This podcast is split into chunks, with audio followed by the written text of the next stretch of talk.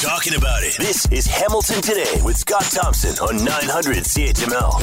Hey, it's Hamilton Today. I'm Curtis Thompson, Scott's son. Will Weber is on the board. Rulerskin is booking the guests. And in the newsroom, Dinah Weeks and Dave Woodard. The Hamilton Bulldogs lost a tough one at the Memorial Cup last night.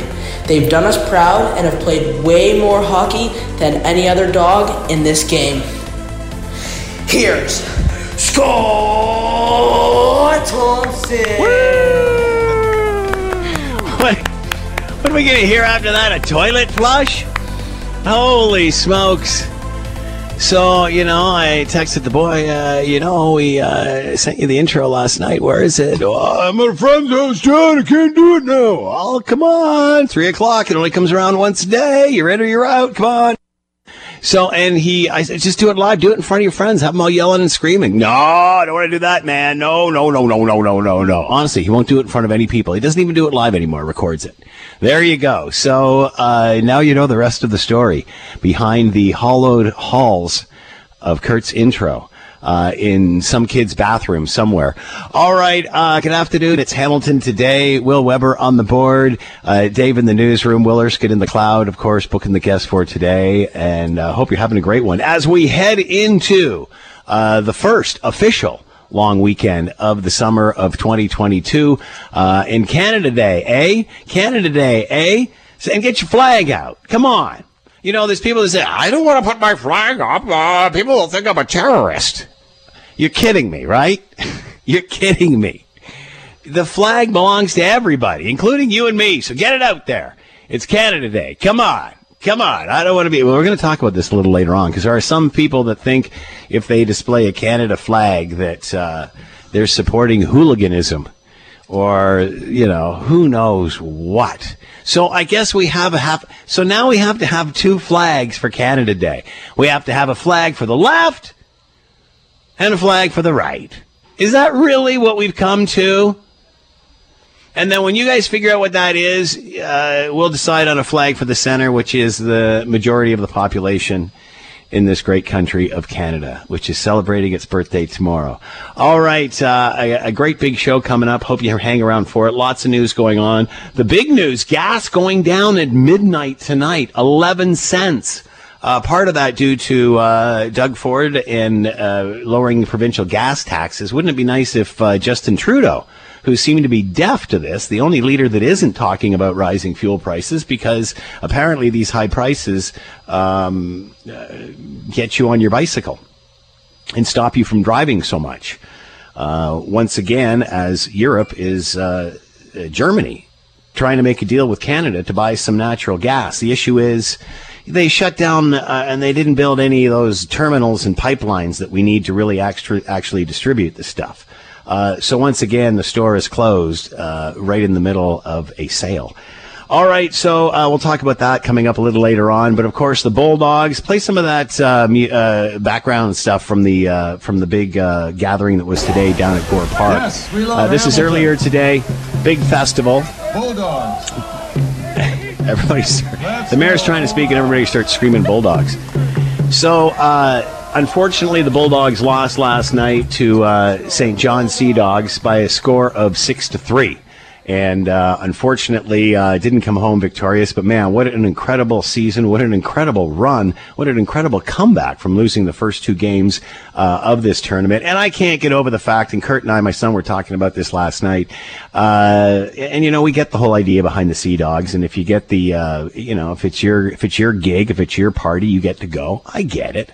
Uh, but, you know, here here are teams that have been playing since last August.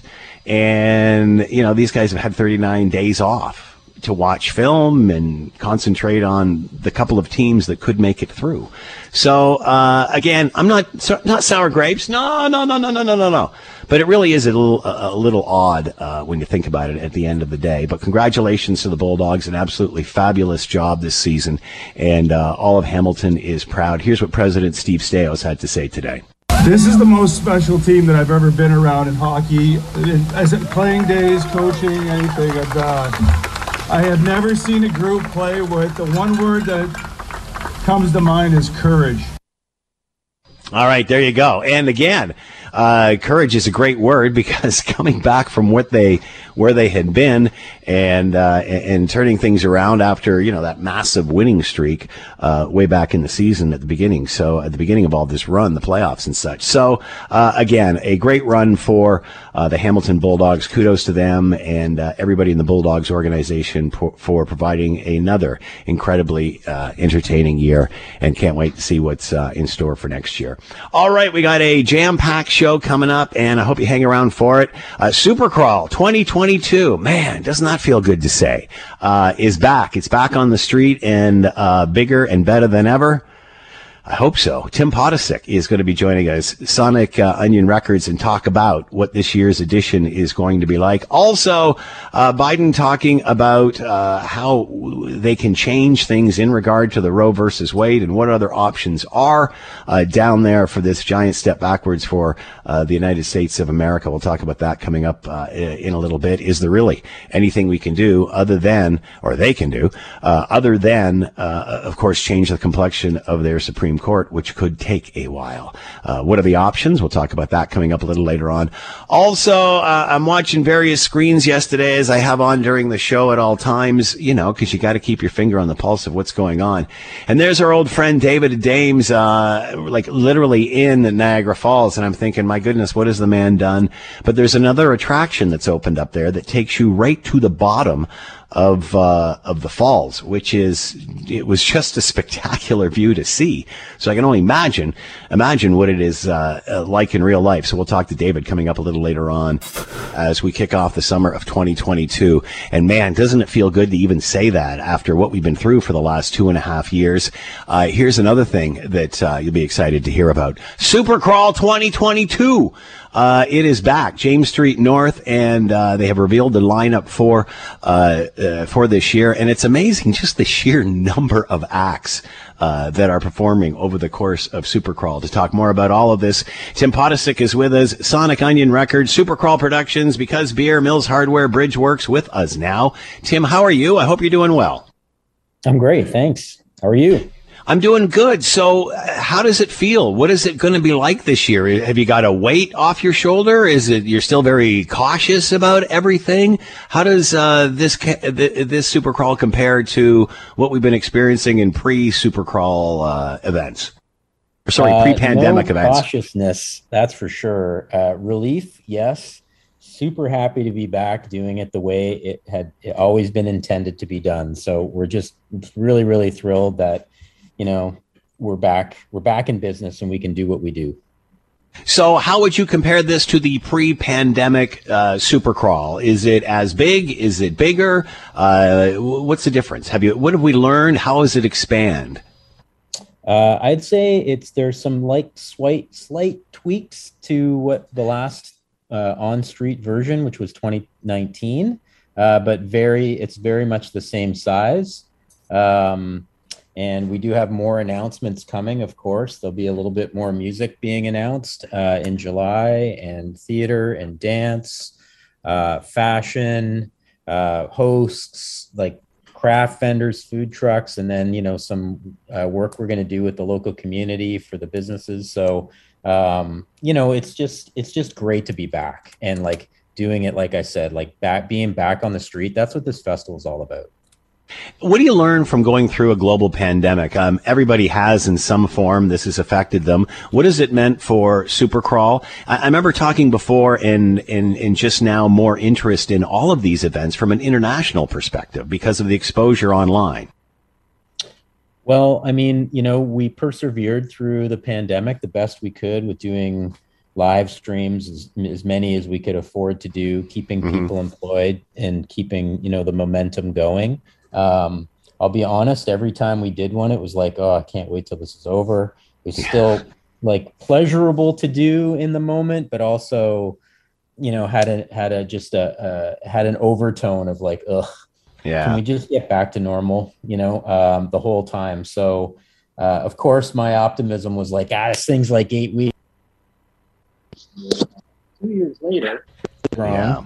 Um, But uh, clearly happy that it is, you know, I say it's over. I think it's over in my mind. But again, I'm a very big optimist. I know it's still happening out there. I know there's some people still affected by it.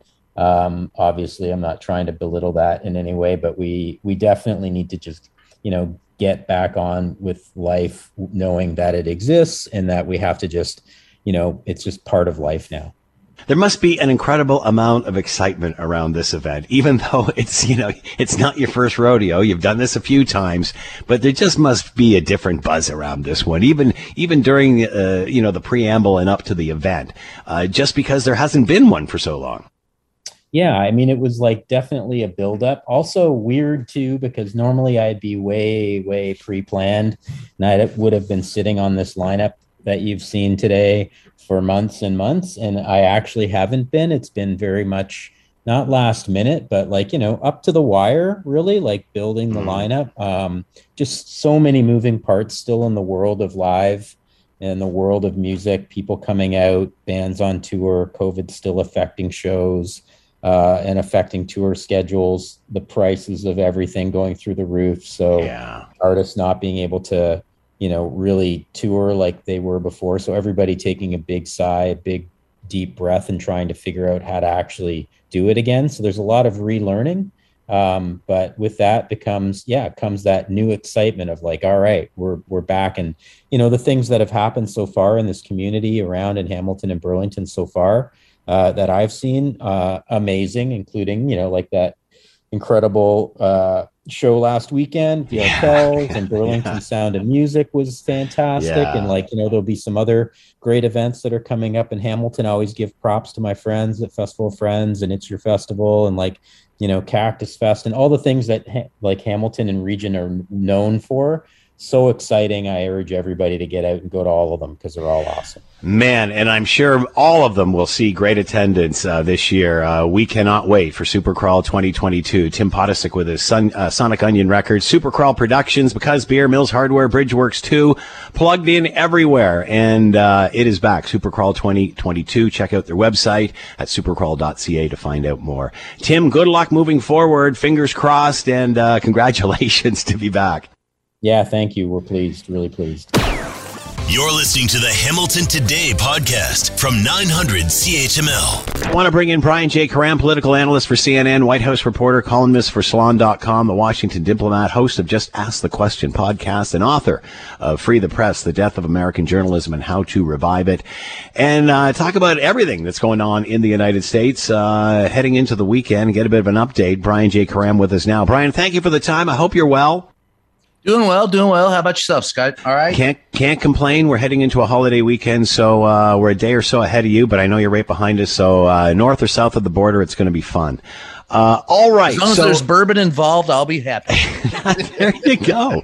So, and that's on both sides of the border, I might add. There you go. All right, so uh, let's talk about uh, first gun, uh, and just give us some updates on this gun legislation, the gun control uh, stuff. It does, and we've talked about this a bazillion times. Any teeth here? Anything uh, progressive happening? Anything moving forward here? Well, we can answer that with one word: no. Uh, this is the United States of America, man. Uh, the biggest problem, even if the Congress um, decides that they're going to enact gun legislation, the gun owners will take it to the Supreme Court, and the Supreme Court has shown that they will uphold uh, what they perceive the Second Amendment means when it really doesn't mean that, and they will uh, keep unrestricted access to weapons and handguns. Uh, param- it's a paramount concern of theirs, and they'll keep it in the forefront. So I, I have little hope that there will actually be anything done uh, in, in the next few years regarding this. So is this just lip service, uh, what the other side has sure. to say? Yeah, it's it's an attempt to do something, but it it is it, it, at the end of the day just empty lip service if nothing is done. And if the uh, you know, you're looking at a Supreme Court that is extremely, extremely conservative. They are not going to pass things that are going to impact. They're they're they call themselves originalist thinkers, but what they really are are slaves to the Catholic Church and to the gun owners. So they're going to not do anything that would uh, it, any decision that is made in Congress, any law that is passed within a year or two will be before the Supreme Court, and this Supreme Court will destroy uh, any attempt to um, legislate uh, handgun restrictions.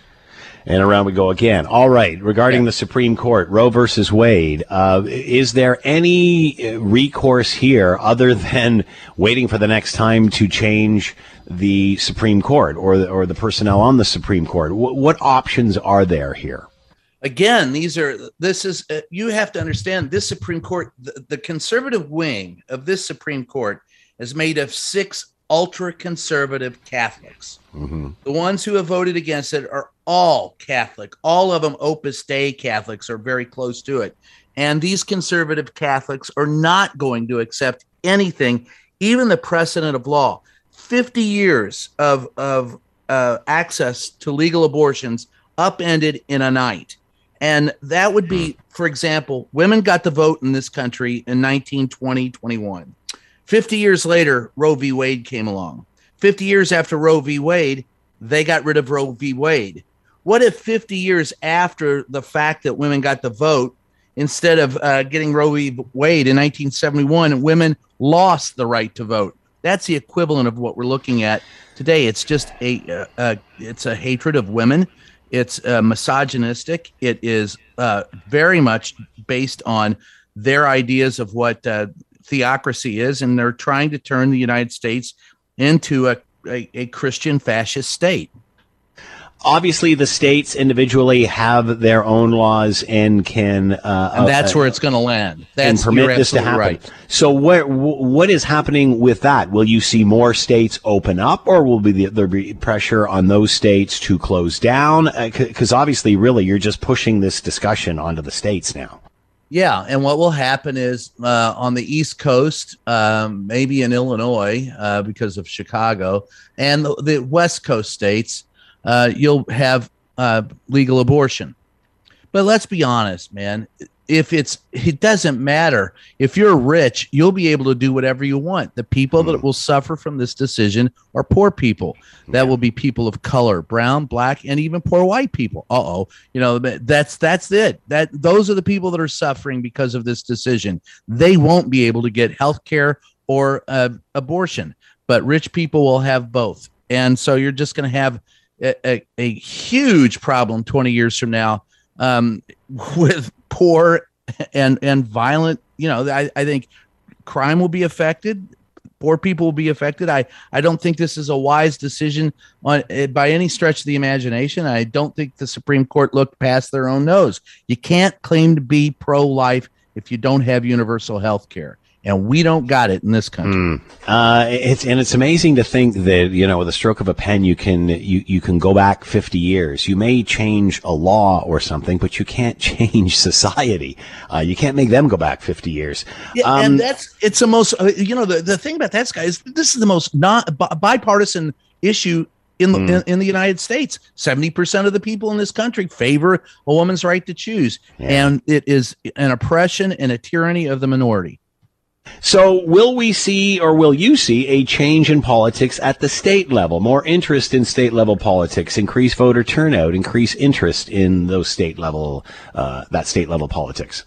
Well, yeah, I would hope. But the twenty twenty-two election, they're already saying the Republicans will probably take back the House, and then the Democrats may or may not keep the Senate. Um, if if the Democrats lose the House and the Senate, this country is done. You will have to erect a wall in across the border, your southern border, to keep us out, because people will be fleeing like you wouldn't believe.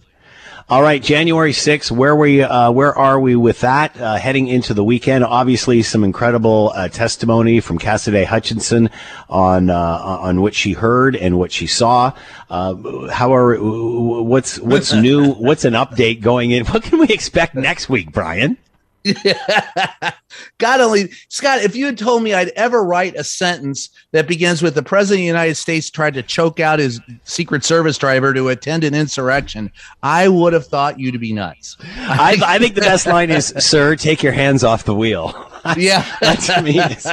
Hey, hey, in my most feverish nightmares, I never dreamed that I would tell people that a former advisor to the president, a decorated retired U S Army general with years of service to his country under his belt, would take the Fifth Amendment when asked by a Republican member of yeah, Congress, yeah. do you believe in a peaceful transfer of power? That's what Mike Flynn did. God only knows what we're going to see next week after the break. I, I think they're talking about coming back. The earliest they would come back would be the seventeenth, but who knows? I really think that we have to see Cipollone. I would like to see uh, Meadows. I would like to see, um, you know, Mike Pence. I, I think that she, that Cassidy brought with her some information that was shocking in its scope and directly links Donald Trump to organizing this insurrection. And for that, you blow- he should be charged. Can you blow off her testimony? It's one person's opinion. Uh, she overheard some no, things. It wasn't- she witnessed it. The, the only thing that was hearsay, the only, and it doesn't really matter, you know, yeah. this part of it was the most minor part of it, you know, reaching across and trying to choke out the, the driver. Yeah. That was hearsay. Someone told her that, yeah. and she repeated it. But everything else, the tantrums, the, the you know, j- the part where he said, just say the election was corrupt and leave the rest to me and the Republican Congress. Uh, all of that she heard. And she even heard the part where he said, you know, I don't care if they have weapons. They're yeah. not coming after me. yeah. That's, I mean, daggone. That's, yeah. yeah, that, I, that's, that's a sentence I never thought I'd write either. But all right. And, and, and you know what? It's uh, there's more to come. Uh, Brian J. Karam with us, political analyst for C N N, White House reporter, columnist for Salon dot com and the Washington Diplomat. Brian, as always, I couldn't think it could get any internet, enter, any more entertaining than it already is. But my goodness, we're there. We'll chat again yeah. soon. Have a great weekend. You too. Have, have a happy uh, first and fourth. uh, back at you. When there's an issue, Scott is all in on getting to the heart of it. This is Hamilton Today with Scott Thompson. On Hamilton's News, Today's Talk nine hundred C H M L. We were talking a little earlier about uh, Supercrawl coming back this year. Boy, it's great to be talking about getting out and about after uh, two and a half years of uh, lockdowns and such and pandemics and what have you. And this week, the Niagara Parks Commission officially opened the tunnel experience at the Niagara Parks Power Station. This looks absolutely incredible. And to join us, a familiar name, David Adames is with us, C E O of Niagara Parks Commission, and he's with us now. David, thanks for the time. I hope you're well. I'm very well, Scott. Thanks so much for covering the story of the Niagara Parks Power Station and our new tunnel attraction.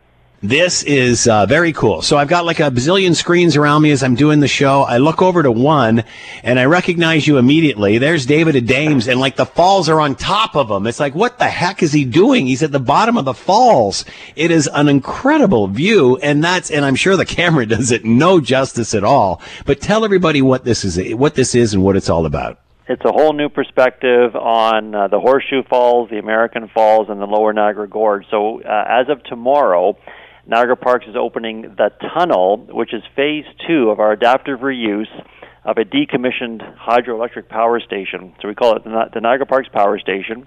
We opened phase one last year, so people can tour the uh, generator hall floor. Uh, it's a great engaging site. Architecture, science, technology, engineering.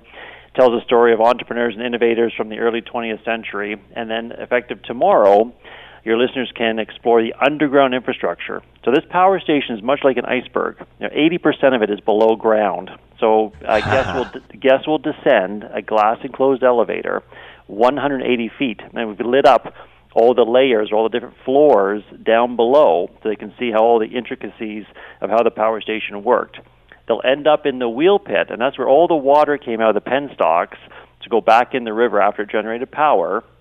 They'll walk through the spectacular brick-lined twenty-two hundred foot tunnel and emerge on the other side of the falls out to a new viewing platform that we've constructed into the uh, the Lower Niagara River.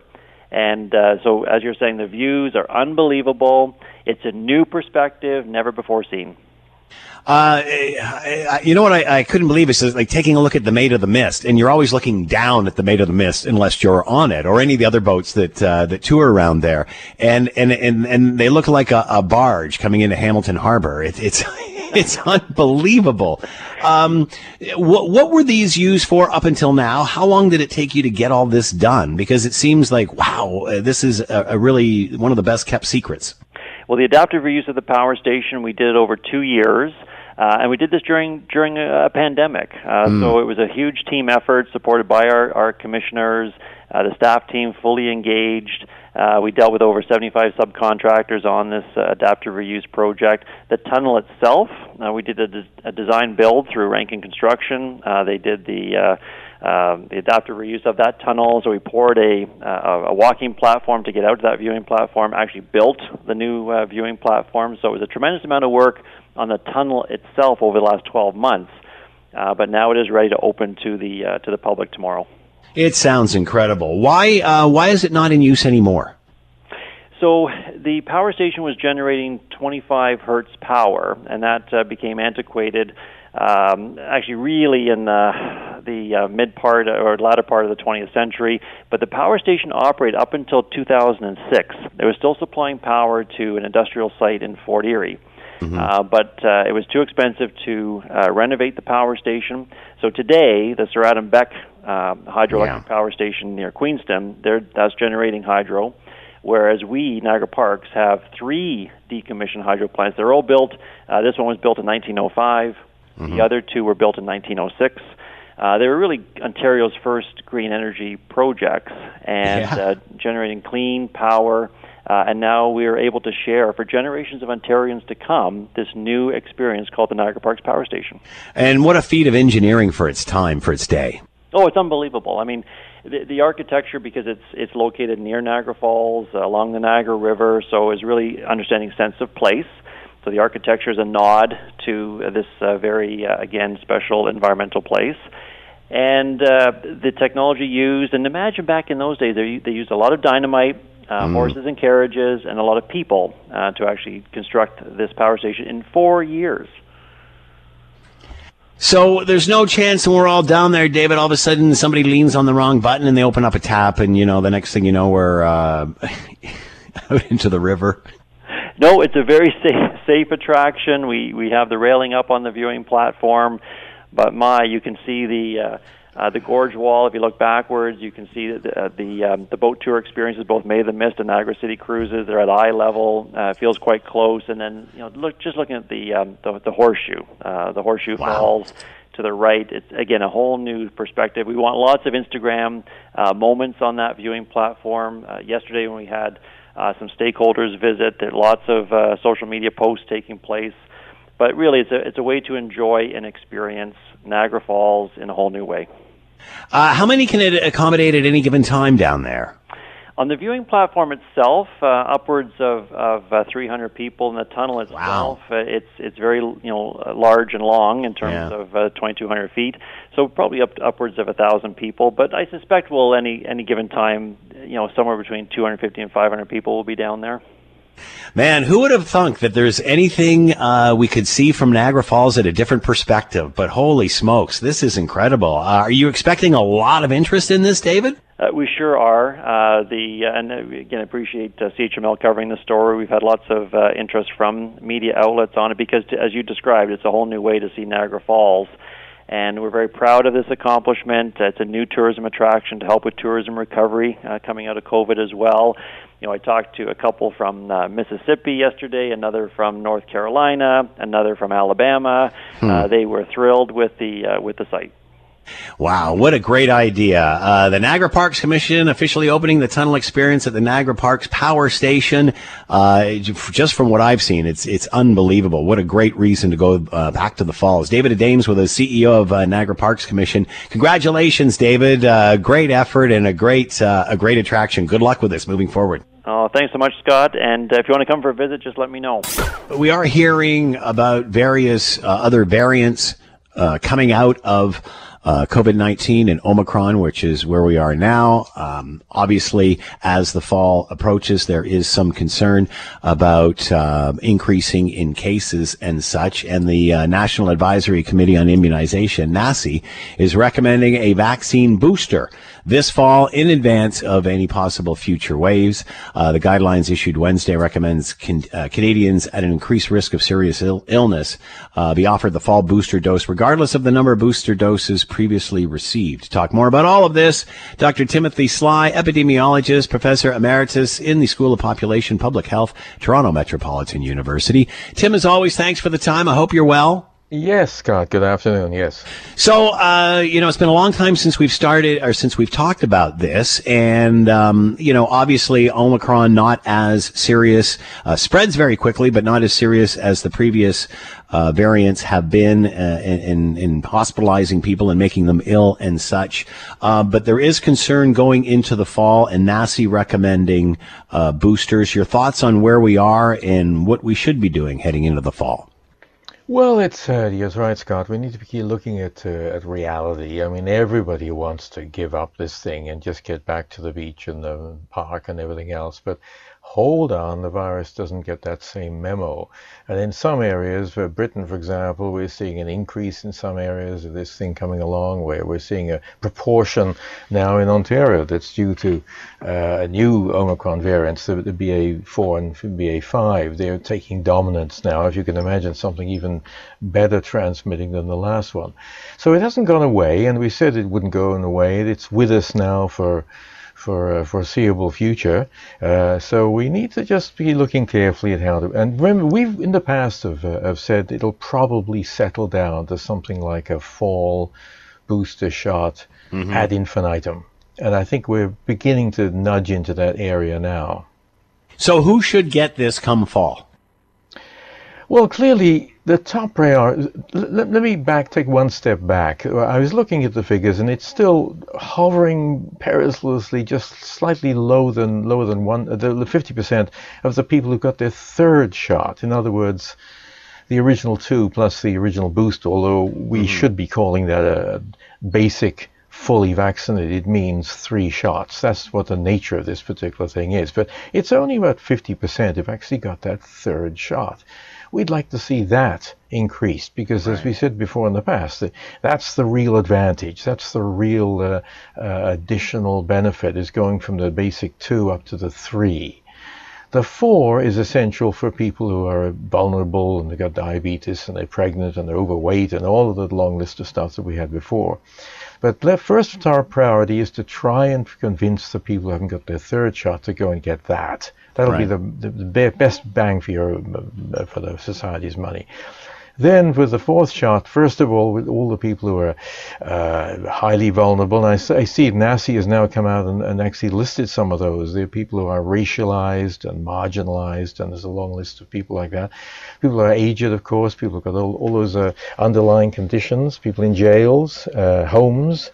Uh, and uh, let's, uh, and they're beginning to talk about the age. Of course, in Ontario, we're, we're looking at sixty-five-ish. Quebec has mm-hmm. been down to more than eighteen. New Brunswick, Saskatchewan, I think it's more than forty, forty-nine, and, and Nova Scotia is about the same. Uh, we shouldn't be holding back on it. And, and the, and the horrible thought of actually throwing vaccines away because they expire, that should not be happening, as long as it's not gone into arms and their arms ready to go into. Forget about age. So ultimately, mm. if it's offered to you, just take it and uh, make a noise that you really want to have it. What about, what is in this booster, Timothy? Is it the same shot we've been receiving all along? Is this a different shot? What's in this one? Well, there's a lot of work being done now by the vaccine companies, and there's a, on the horizon there is a couple of variations that, w- that will be more specific to the Omicron family, because it's a whole family of variants now. Yeah. So by the time the fall rolls along, and you can be bet between now and then, there'll be lots of uh, fine tweaking and seeing if we can get it out in a, in a more more targeted form. But you're going to see more and more, just like it is with the influenza every year. You know, you line up in October for your flu shot, and that's not the same as it was the year before. It's going to be uh, according to what the most popular flavor has been for the last twelve months.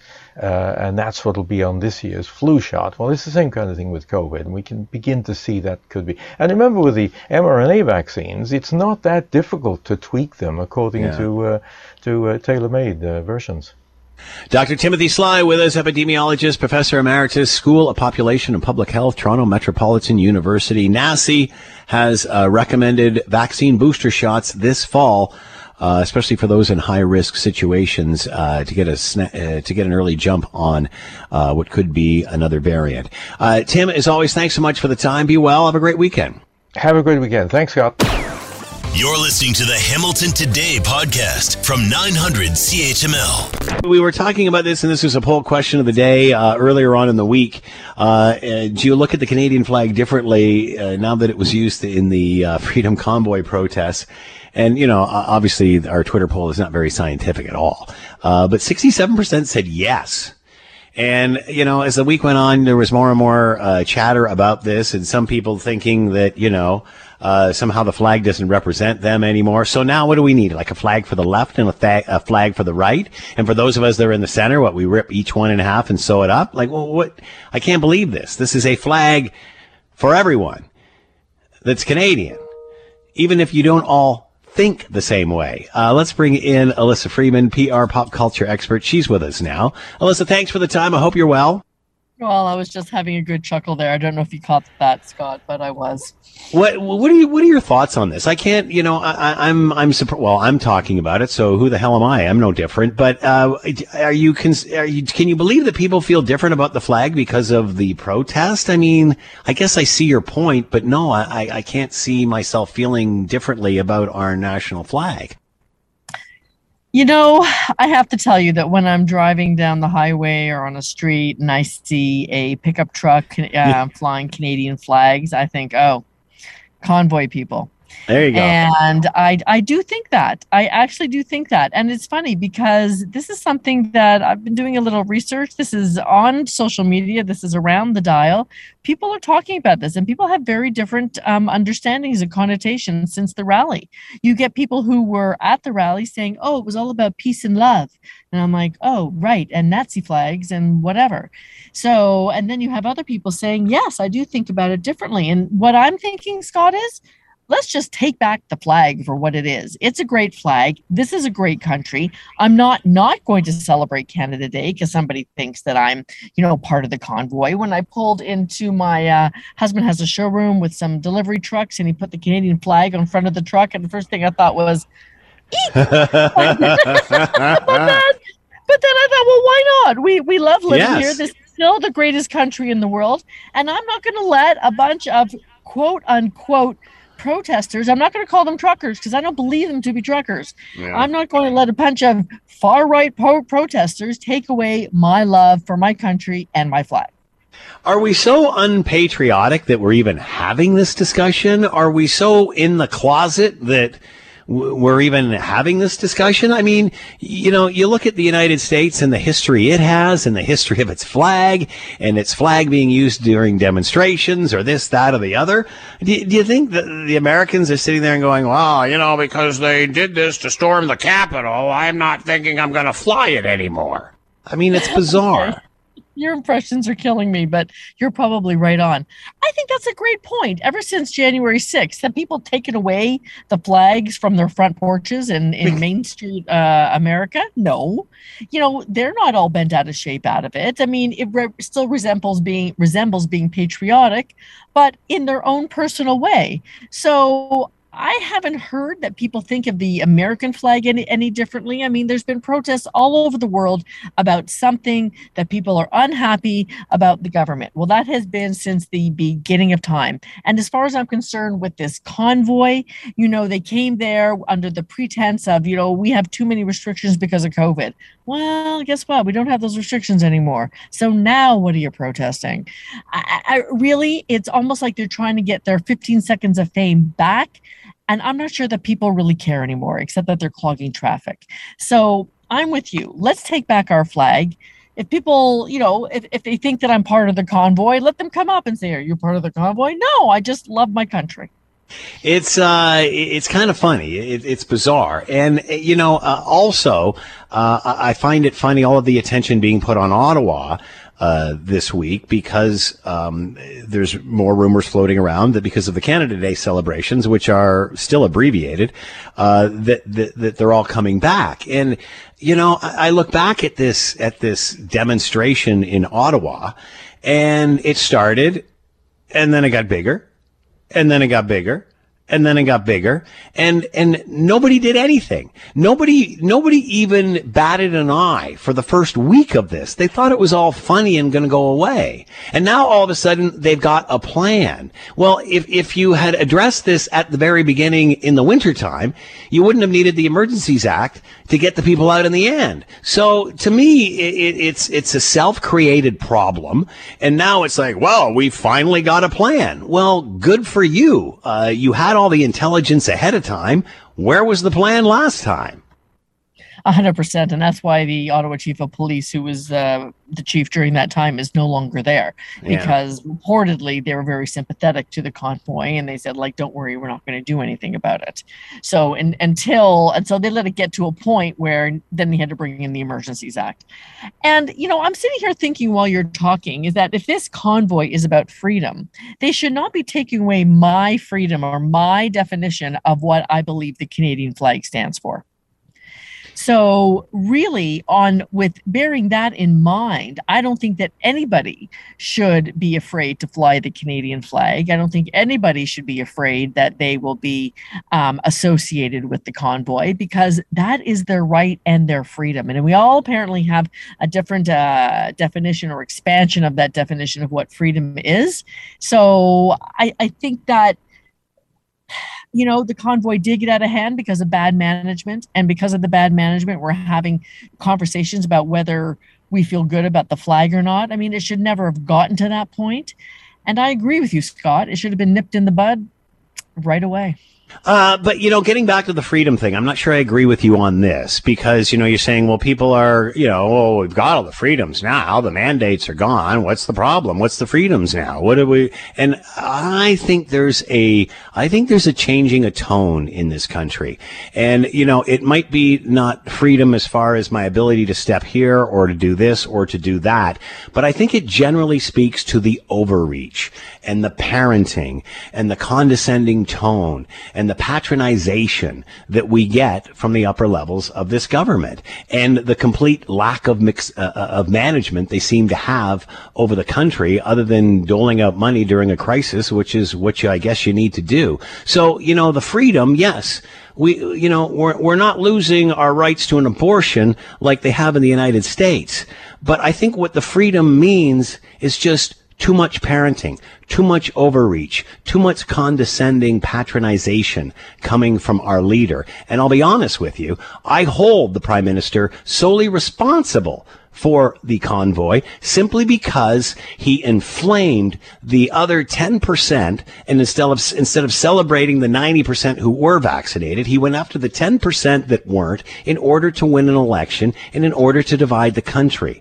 And he mocked them at the beginning, and he walked away and turned their back, and then calls in the Emergency Act when he can't get rid of them. So I think that's the loss of freedom people are talking about. I think it's overreach. Look, you know what, Scott, you brought in what's happening. You you alluded to Roe v. Wade.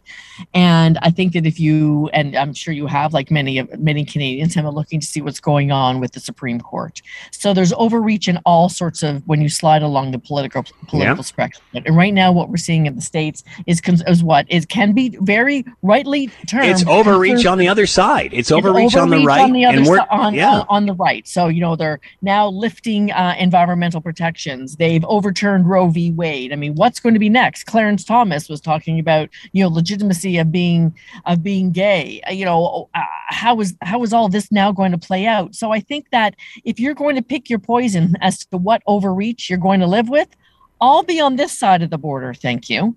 And you know what? I, I disagree with that, because I don't want to be on the extreme right or the extreme left, because that's not where I live. And I don't believe most of Canadians live there. They live in the center, which is why we go back and forth every single election. So, uh, again, I'm not playing on either one of these teams. I'm not falling for either one of these extremisms.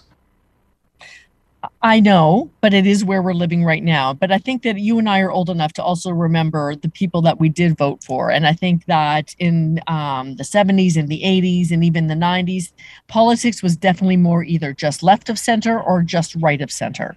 So there seems to be the loss of center. And in order to grab those small percentages and try and make them grow, things have gone extreme left or extreme right. And quite honestly, I think the majority, like I agree with you, the majority of Canadians don't want to be on either one of those extremes. We'd like to move back to the center where there seems to be less overreach, because depending on which extreme you are, there yeah. is overreach the, far, the farther away from center you go. So I do agree with you. These are very troubling times. Um, you know, right now our prime minister is at the G seven, and that's where, you know, he should be with the other leaders of the free world. But, you know, eventually he's going to have to come back. And he tried to have Chrystia Freeland uh, reverse the narrative around uh, the in, the coming, uh, the looming recession by saying that Canada can so- bounce softly in it. I'm not sure how, but hmm. eventually he's going to have to come back and address the concerns that Canadians have about day-to-day spending. Alyssa Freeman, P R and pop culture expert. Always fun, Alyssa. Have a great weekend. And wave your flag, Scott. I will. If Scott Thompson isn't satisfied with an answer, he'll delve into the issue until he is. You're listening to Hamilton Today with Scott Thompson on Hamilton's News Today's Talk nine hundred C H M L. All right. It seems that we've been talking forever about what has been happening uh, at uh, major airports in this country, specifically Toronto. And as we slowly come out of this glo- uh, global pandemic and people are obviously traveling again, uh, we have seen unbelievable lineups, congestion, what have you. And uh, boy, even last night, images of just rows and rows and rows and rows and rows of bags that have just been, uh, you know, stacked up uh, in, in these giant hangars and such. Uh, to talk more about all of this, Barry Choi is with us, travel expert. There's chatter that uh, Air Canada going to reduce its flight schedule in order to try to get caught up on all of this. And Barry's here now. Barry, thanks for the time. I hope you're well. I'm good. Thanks for having me. First of all, your thoughts on Air Canada saying it is reducing its schedule through July and August to try to get things under control. Uh, is this going to help? You know what? I laughed out loud when I saw this announcement last night. Will it help? Hopefully. Will it make consumers happy? Not at all. I think yeah. everyone should be furious. Uh, you know, travel's bounced back. The airlines did not recover. Keep in mind, it's not just Air Canada. It's lots of airlines around the world. But, you know, at the same time, this, you should have seen this coming, right? So where else is this going on? Is it going in major, going on in major airports in Canada? Is it going on in the smaller airports like the Calgarys and the Ottawas? Is it going on in the U S?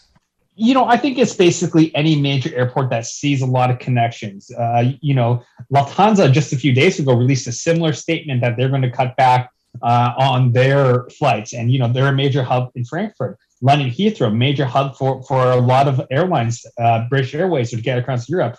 You know, they're all struggling because what's happening is a lot of the airlines don't have the manpower. So so with the baggage things, people are simply just missing their connections or not enough time to get the baggage on.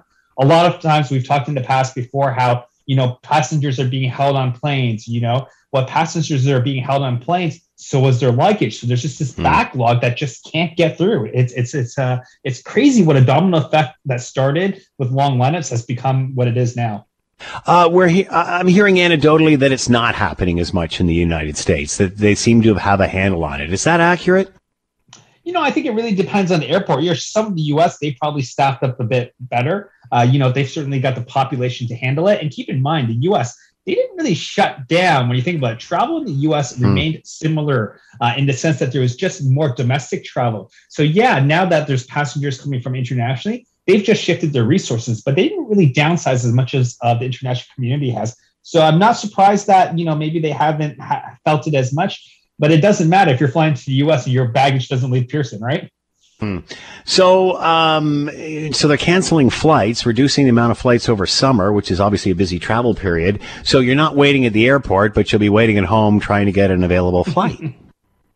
That's exactly it. You know, I, for people who've read this, this email, this message from Air Canada, I think it's a bit silly. You know, they're like to play up the fact that, oh, we've made our, our scheduling, our fares more flexible so you can change them. If they really want to be flexible, especially after this announcement, they should make all fares fully refundable. That would that would give back consumer confidence. But they're just not doing that. And, and it's, it's just a silly game. So, so what now? I'm supposed to book a ticket, hope it doesn't get canceled. And if it does cancel, I'm not sure when I'll be able to rebook it or if I'll even have vacation time because what if all the flights in August are canceled too? What's the point then, right? Uh, are these largely domestic flights that are being it's happening to? You know, they the, the statement says it isn't affecting international, so that implies that it's dom- domestic and transporter. I would have to guess that a lot of the smaller Uh, airports are probably going to be affected the most, where where maybe the passenger loads aren't as high, or any route that's, you know, maybe not as profitable will probably see the cuts first. Barry Choi with us, travel expert, talking about where we are now at the airport and wherever your luggage is, uh, trying to get on a plane this summer. Barry, as always, thanks for the time. Have a great weekend. You too. Have a good one. You're listening to the Hamilton Today podcast from nine hundred C H M L. All right. Uh, as we heard the uh, premier say earlier on uh, in the newscast, uh, there will be a reduction in the provincial sales tax on gas uh, going into effect as of July first, as of midnight tonight, uh, lowering the prices by five point seven cents and uh, going to drop a little bit on their own as well over the course of the weekend, it sounds like. Let's bring in Dan McTeague, president of Canadians for Affordable Energy, former Liberal M P. He is with us now. Dan, thank you for the time. I hope you're well. I'm doing fine, and thank you for uh, thank you for asking, Scott. So what what happens exactly this weekend? It seems that we've got a reduction in the in the gas tax, of course, but there's also a drop on, on its own. Is that accurate? That's right. Uh, six point four compliments of the provincial government, and four point six thanks to the market. And hey, that's uh, that's just for tomorrow. You can hold off till Saturday. It drops another six cents a liter. You won't be seeing any gas station above one eighty-seven point nine uh, in the next uh, thirty in thirty-six hours from now. Many have said, uh, you know, as soon as you do this, then the gas companies just suck up the uh, middle, and there's no real long-term uh, benefits to any of this. So uh, I, I guess we don't give us relief. I don't know. Um, any any accuracy to any of that? Nope, not true at all. And uh, I've got thirty some odd years to prove it. But uh, if anything, it's coincidental. By the way, Scott, uh, we did see back on the May twenty-fourth weekend a drop of, what, fourteen cents a liter. So here it is, the Canada Day uh, dropping eleven cents a liter. Um, I think maybe there's a message here, uh, folks. Uh, it's nice to talk about it, nice to think that way, but uh, that's not the way the market works. And it's really driven out of what we see in the United States. So that's the good news in all this. It's a myth, and uh, it's a myth that's dying very hard, thankfully. Uh, what's the what's the message? What's the what's the mixed messaging here? Well, the messaging is, in terms of these high prices, uh, nothing short of what we're seeing right now is going to end, uh, you know, very well for uh, uh, for Canadians, as long as they continue to uh, believe that the provincial government can act, but the federal government is immune. More importantly, on the same day or even the same weekend, the federal government announces its clean fuel standards, something you and I have talked about umpteen times here. Won't have an effect for the for the next year, but once refiners run out of uh, ethanol to blend. Uh, and that won't be enough to meet the uh, the regulations, the strict intensity regulations. That's what they're calling them. Uh, then you and I are going to be treated to a twenty cent a liter second carbon tax increase over the next seven years. And uh, that'll be on top of the other uh, thirty cents that you owe them. So uh, I don't know how to slice it any other way, but to be very blunt, uh, you know, if you like what Trudeau and company are doing, then continue paying more for gasoline, diesel, jet fuel, rail fuel, Uh, buses, public transit, and of course now food. You voted for this. Uh, I, I have a hard time understanding, um, for example, Germany, who is one of the most innovative countries there are in, in the world. Uh, it, it certainly was or is at the forefront of renewable energy, uh, this sort of thing. And they're begging Canada for natural gas, liquid natural gas. They're not asking for wind turbines. They're not asking for solar panels. They're not asking for electric vehicles. They're asking for our natural gas. What part of this message are we missing? Because, again, it seems that it's either one extreme or the other, when many have said the solution to this problem is going to be a mixture of, you know, all we have, all hands on deck. Green catastrophism is now leading to economic catastrophe for Germany and for much of Europe. Uh, this is going to be a very tough year for them. They know that they are not going to be able to run their industry, uh, be able to keep the power grid uh, up and alive and charged unless they burn coal, because they've forsaken not just coal, but oil and natural gas. They thought it was uh, just too dirty. And, uh, you know, a trillion, that's one with a T, a trillion dollars later, after thirty years of nonsense, we've now painted ourselves into a corner. And uh, most other countries are pulling away very quickly. They're they're peeling off. They're saying this this was really dumb and stupid, because windmills and photovoltaics and E Vs and biomass, which is stupid uh, when you think about burning trees in order to say it's net neutral, only because you're planting more trees afterwards. That aside, here you have one only, one only, one single country left. That's Canada saying, hey, let's do more. Let's have two carbon taxes, not one. Let's regulate the market. Let's kill our oil and gas sector. Let's stop uh, the world from getting the cleanest available energies in the world coming from a country with the third largest provable reserves in the world. Y- you just can't write such stupidity up. But such is the case of, and I, I got to come back to it. You voted N D P, you voted Liberal, you voted Green. You paid for this uh, foolishness. And Europeans are now saying, please, for God's sakes, Canada, don't follow our woke stupidity. How long can the Prime Minister's office refuse to talk about this? Oh, well, they'll try to lie and deceive, but they're, you know, obviously it's it's it's more woke culture is, culturalism than it is reality. Uh, this is not a party or a government that is very firmly rooted in reality. And as long as they've got the N D P propping them up, Jagmeet, who knows he hasn't got a hope in hell uh, or a snowball's chance, as long as they're going to prop them up, they've got two to three years to really, really mess things up. So, look, folks, you know, Scott, people don't have to take what I have been saying for some time. I said we get to two dollars a liter. We're going to go much higher at some point down the road. If that isn't enough, if food prices going up thirty-five, forty percent isn't enough to convince you, then maybe interest rates at five or six or seven percent should do the trick. Because at the end of all of this, I'm not sure what it's going to take to explode in the minds of Canadians the realities of what is uh, in front of them. But for a lot of people, I think the pushback is now starting to come, and you, you're starting to see that today with people saying, "Hang on a second, the province is trying to do what it can. It's made a gesture. Why isn't the federal government complementing that?" Not only are they not complementing it, they're actually prepared to make it more arduous, more mm. difficult. And so if I hear someone come up and say, oh, uh, oil companies won't pass on the uh, the tax decrease, but you have no trouble with the federal government fleecing you. Uh, cards on the table, by the way. I'm an eighteen-year, I was an eighteen-year Liberal member of Parliament, and I held the consumer file for the Liberal Party. This is not the party of your mom and dad. This is a cult that couldn't give a damn about affordability, and you and I are going to pay through the nose on everything as a result of our ignorance. Dan McTeague with us, president of Canadians for Affordable Energy, former Liberal M P, and provincially gas prices going down at midnight tonight. There's the good news in all of this. And, of course, Dan, uh, saying a lot of I told you so. Thank you, Dan. As always, have yourself a great Canada Day, eh? And you, my friend, eh? Take off. And we all know where we are as far as um, uh, prices and inflation and the cost of living and such. The good news at midnight tonight, there is some relief at the gas pumps uh, as the province lowers some sales tax on uh, gasoline, helping us a bit. No word if the feds are going to do anything. Uh, nothing from that department yet. Uh, but as economic growth, uh, as we see this happening, uh, will economic growth slow? It seems in April it has. Also, more chatter amongst uh, unions and labor experts and such that uh, we may see some um, uh, some strikes and people just asking for more money as we see inflation uh, sitting at seven point seven percent. To talk more about all of this, Ian Lee is with us, associate professor, Sprott School of Business, Carleton University, and with us now. Ian, as always, thank you so much for the time. I hope you're well. I'm doing very well, thanks, Scott, on this beautiful, sunny summer day in Canada. So as we are heading into uh, this uh, Canada Day long weekend, and we're seeing inflation at about seven point seven percent, uh, rates uh, raises, if you were lucky enough to get one last year, probably sitting around one percent to two percent. How much do you think the cost of living raise is going to be this year uh, when we're seeing inflation at what it is? Well, we've got the data coming out from StatCan, and the wages are actually, uh, they are creeping up.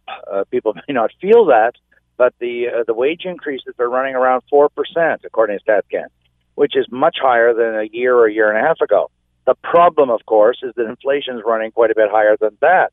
So even if you're even if you are getting a wage increase of four percent, you are still losing about three point five percent real annual on your gross annual income. So just take your salary and, and, and take three point five percent. Where do I get that number? Well, if inflation right now is in round numbers seven point five, and you're averaging, I realize I'm dealing with averages because I have to. There's thirty-eight million of us. Um, but if you're averaging four percent wage increase and the prices are going up seven point five, well, that means you're losing three point five percent. That's what inflation means. If you don't get, your income does not go up equal to inflation, then you're losing. If your income goes up equal to inflation, you stood still. You didn't go forward.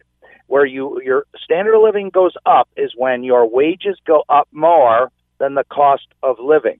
So if the cost of living is going at two percent, as it was for many, many years, one point five to two, and wage increases were around three, well, you were increasing every year a little bit, maybe one percent, maybe one point five, but it was going up. Right now, most Canadians are taking a hit. That is to say, their standard of living is declining a little bit each year because their income is uh, not going up as quickly as prices. Um, we knew, our, we, we know coming out of this global pandemic that the economy was heating up, uh, that things were moving along pretty well. We are, are we start, starting to hear sounds of that slowing down now? Uh, I think so, and the reason I think so is because, uh, as I've said to you before, Scott, I lived through the nineteen seventies as a young man in my twenties. I was, and I was right at the heart of the storm, so to speak. I was in a bank. Banks lend money. They bring money in on deposit. That's where we put our paychecks and our savings, and it goes out when we borrow from the bank for a car loan, for a mortgage. So let me tell you, you really see the impact of interest rates up close and personal, as they say in Hollywood, the name of that movie. And and so my point being that I know there's some people saying, oh, interest rates don't really impact except just make things more expensive for me. They're wrong.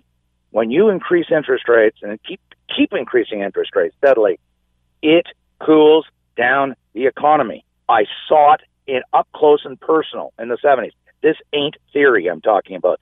This is reality.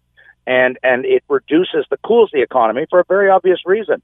If more you're paying more on interest than before, you as a business or you as a person, as a consumer, then obviously you have less money in your pocket left over to spend on going to the restaurant or doing a rental or doing buying a holiday, going on a holiday.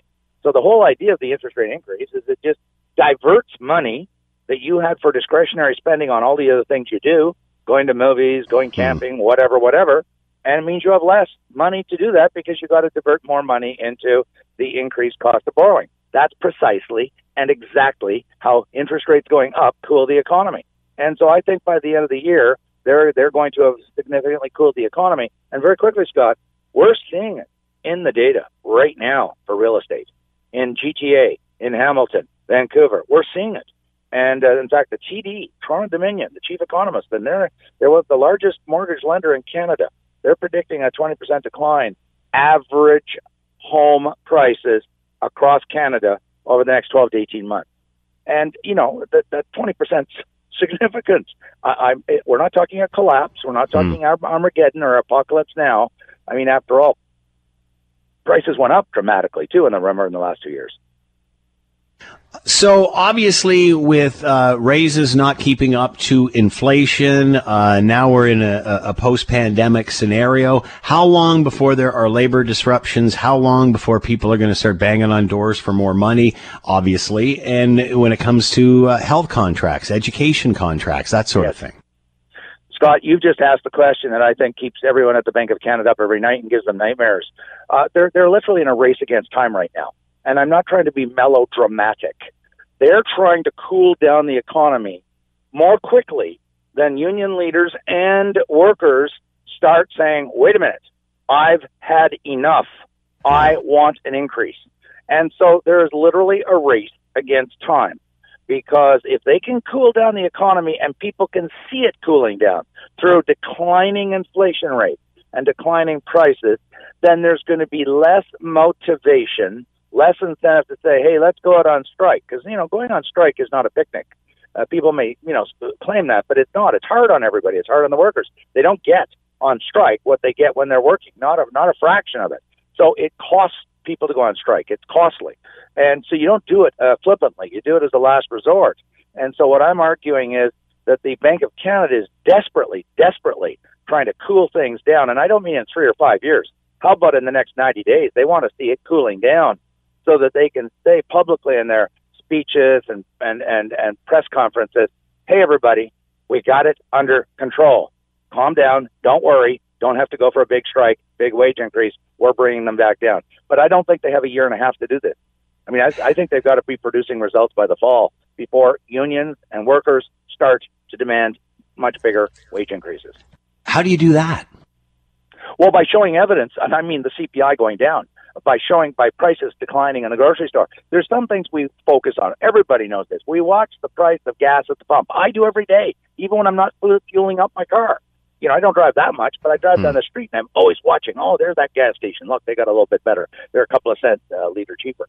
So we focus on gasoline and, of course, the groceries. And then there's a few things, you know, in the grocery store you focus on, whether it's a pound of hamburger or, you know, or it's potatoes or whatever. There's everyone has their own favorite foods that they use as their benchmark. So they've got to show uh, through their uh, measures of cooling the economy that some of these benchmark figures are going to go down.